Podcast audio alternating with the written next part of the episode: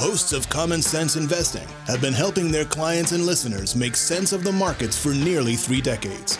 Using a conservative, diversified, value oriented approach to investing, they strive to make you a better educated, well informed investor. And now here's your host, Eric Whiteman. What's all this ruckus about inflation? And more importantly, what's it mean for you? That's what we'll talk about in just a few minutes. Welcome to this edition of Common Sense Investing. I'm your host, Eric Whiteman. So glad you could join me today. Each week, I'm going to try and do my level best to give you ideas that you can take away and do your own research on. You always need to do your own homework to see if something is appropriate for you. Hey, last week, Cisco reported earnings. Cisco, symbol CSCO. If you've been a listener of the show or if you saw the annual outlook, you know we've been talking about Cisco it was a really solid quarter for the company, beating on both the top and the bottom line, and they raised their guidance for the next quarter. Earnings came in 4 cents better than what was expected, and they boosted their dividend by 14%. Cisco, I think, has been underappreciated, or maybe they've been misunderstood, a lot like Oracle has been over the last couple of years they've been strategically moving to a business model that relies more on reoccurring revenue, but it's costing them about 2 to 3% on top line growth because of the way revenue recognition accounting works. In other words, if you look at their revenue, it seems like it's been flat or even declining.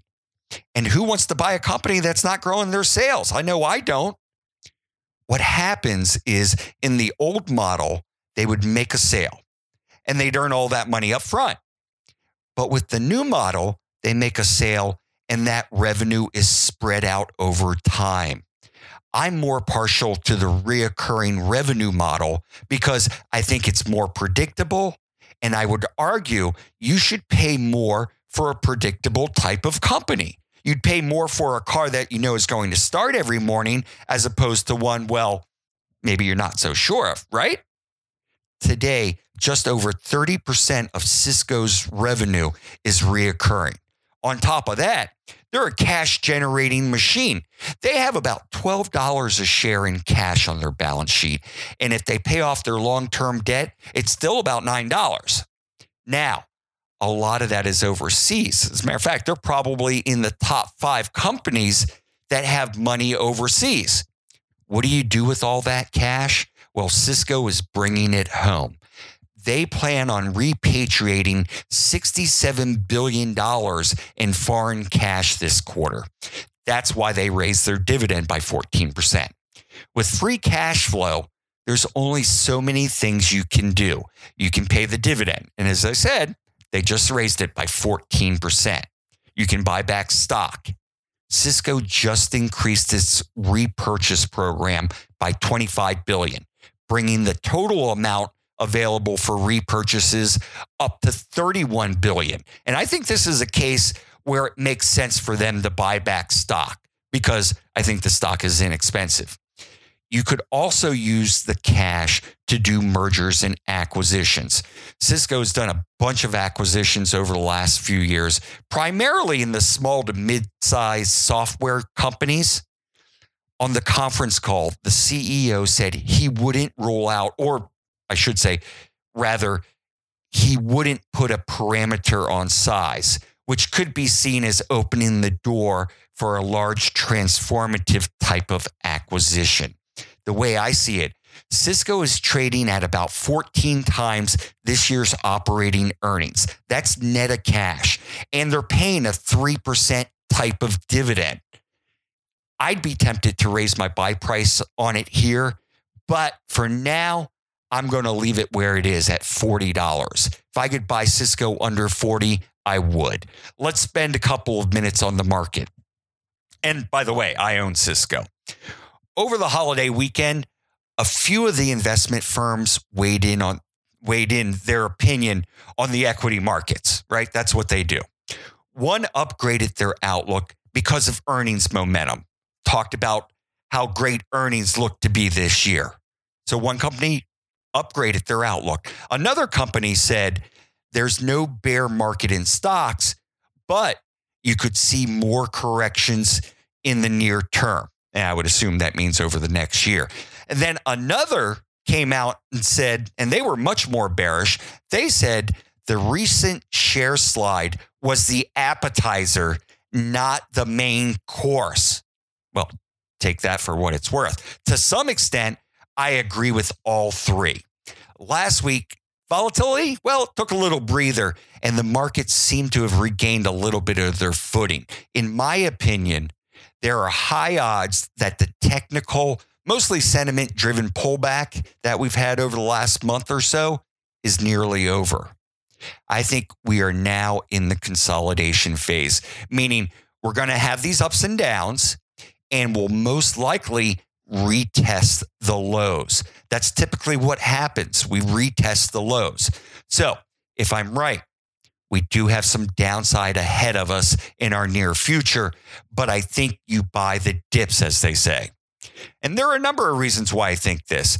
And one of the things I look at is the bond market. What the bond market is telling me is that this risk off episode is an isolated one and not a precursor to a real tremor or earthquake, perhaps. The high yield ETF outperformed the long dated Treasury ETF. And it would be unprecedented, not impossible, but unprecedented for the equity market pullback to morph into a full blown bear market without junk bonds sinking relative to the ultimate risk free asset. Along with this, relative valuations have corrected somewhat with the combination of stock prices falling and estimates accelerating. And according to FactSet, the market is trading at about 17 times forward earnings. It's a little higher than the five year average of 16 times earnings. So, yes, it's pricey, but not egregious this isn't a case where you go out and you go crazy buying stocks. I still think you need to be selective on both quality and price. But I do think this is a case where you buy the dips. Just buy good companies at good prices. Another company that reported really good earnings this week was Home Depot, symbol HD. Comparable sales were up 7.5%. The housing market has been on a tear. And that's been helped out by rising employment and higher wages, which has encouraged people to buy new homes or remodel their existing ones. And that's where Home Depot comes in. We've talked about Home Depot and Lowe's before. I prefer Lowe's, symbol L O W, just because of the valuation gap to HD or Home Depot. I think both of them are fine companies. Lowe's is trading at about 18, 19 18 or 19 times earnings, which is too pricey for me to buy, but I still want to own it in my portfolio because I think the housing market and the home improvement retailers are going to continue to do well. Lowe's reports next week, so you want to keep your eye on that. We need to step away and take a break. When we come back, we're going to talk a little bit more about inflation. You've worked hard, you've saved and invested along the way. Now you want to make sure all your hard work pays off so you can do what matters most to you, whether it's giving back to your community or ensuring a safe, comfortable retirement. It's never too late to start planning. Now's the time to get the advice you deserve. Hi, this is Eric Whiteman of the XML Financial Group. If you want someone who can help you navigate the investment landscape, then please visit us at our website xmlfg.com or call us at 301 770 5234. Well, thank you, and welcome back to this edition of Common Sense Investing. You can reach us at podcast at xmlfg.com. Once again, it's podcast, which is plural, at xmlfg.com. So, what's all this ruckus about inflation? What's the big deal? I said at the annual outlook, which is still available at our website, which is xmlfg.com. So you can go there and take a look. But I said at the annual outlook that inflation was going to be the wild card. I don't expect runaway inflation, but enough to keep the Fed raising interest rates, which would cause problems later on. Here are a couple of things I want you to keep in mind. As inflation creeps in, that's going to drive interest rates higher. As interest rates go higher, alternatives to stocks become more competitive. Savers are already being rewarded here. Just take a look at money markets. Money markets a year ago, well, you got diddly squat. And now you can go out and get 1%. At least it's something, right? We're headed in the right direction. And corporate bond yields since the beginning of the year, well, they've gone up. So income is becoming more attractive for a certain type of investor. I think the yield on the 10 year treasury eventually gets to three and a quarter percent sooner rather than later. I'm not talking 20 years from now. for those of you who hold bonds, that also means the value of your bonds should technically go down.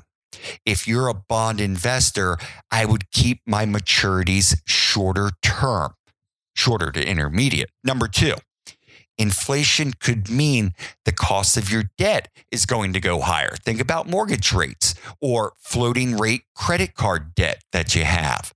This means you have to pay more in debt service if these rates aren't locked in. Number three, everyone should have a plan.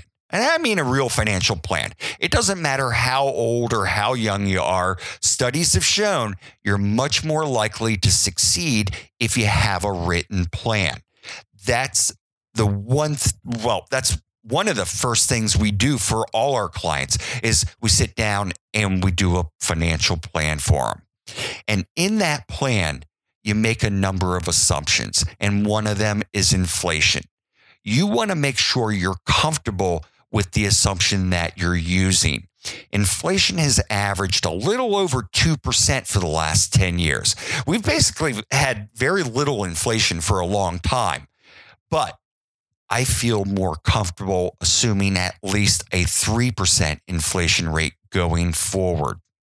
You need to have your money growing at least as fast as inflation is, or you're losing your purchasing power. People who have had a lot of cash over the last few years have basically lost money. Think of it like this your money market was yielding basically zero, but the cost of goods and services that you need have gone up by, say, 2% a year. That means that over the last five years, you've lost more than 10% of your purchasing power. And that's not even compounding the number. My point is is when you're looking at your plan, you need to account for inflation and you need to make sure you're getting decent rates of return on an inflation adjusted basis. I always think about returns that way. If inflation is coming back and rates are going higher, how do we make money?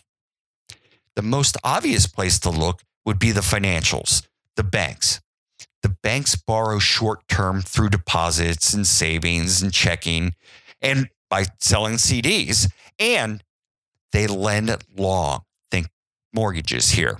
The difference between what they pay to borrow short and what they charge for lending long is called the net interest margin.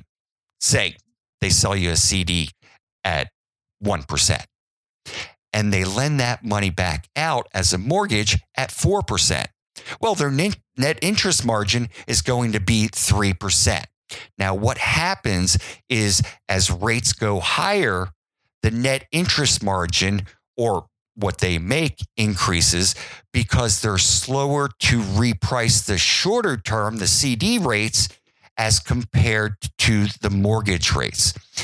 There are three things that drive bank earnings they're the price of credit, loan growth, and credit quality. And all three are moving in the right direction. As I said, I think rates are going higher. That's good for a bank's net interest margin.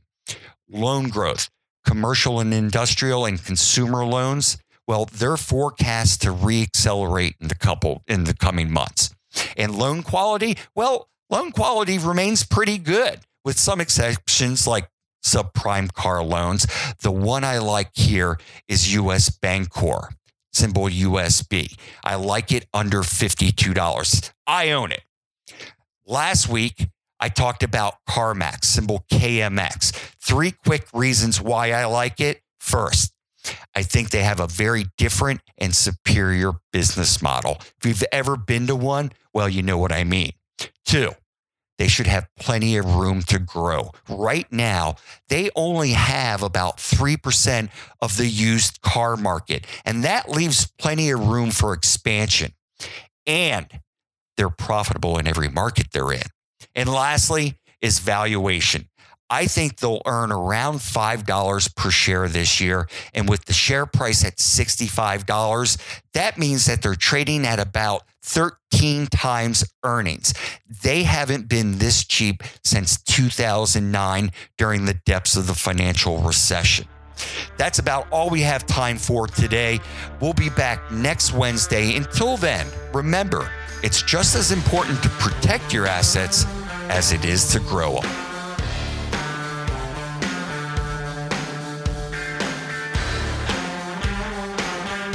Okay, you've listened to the show.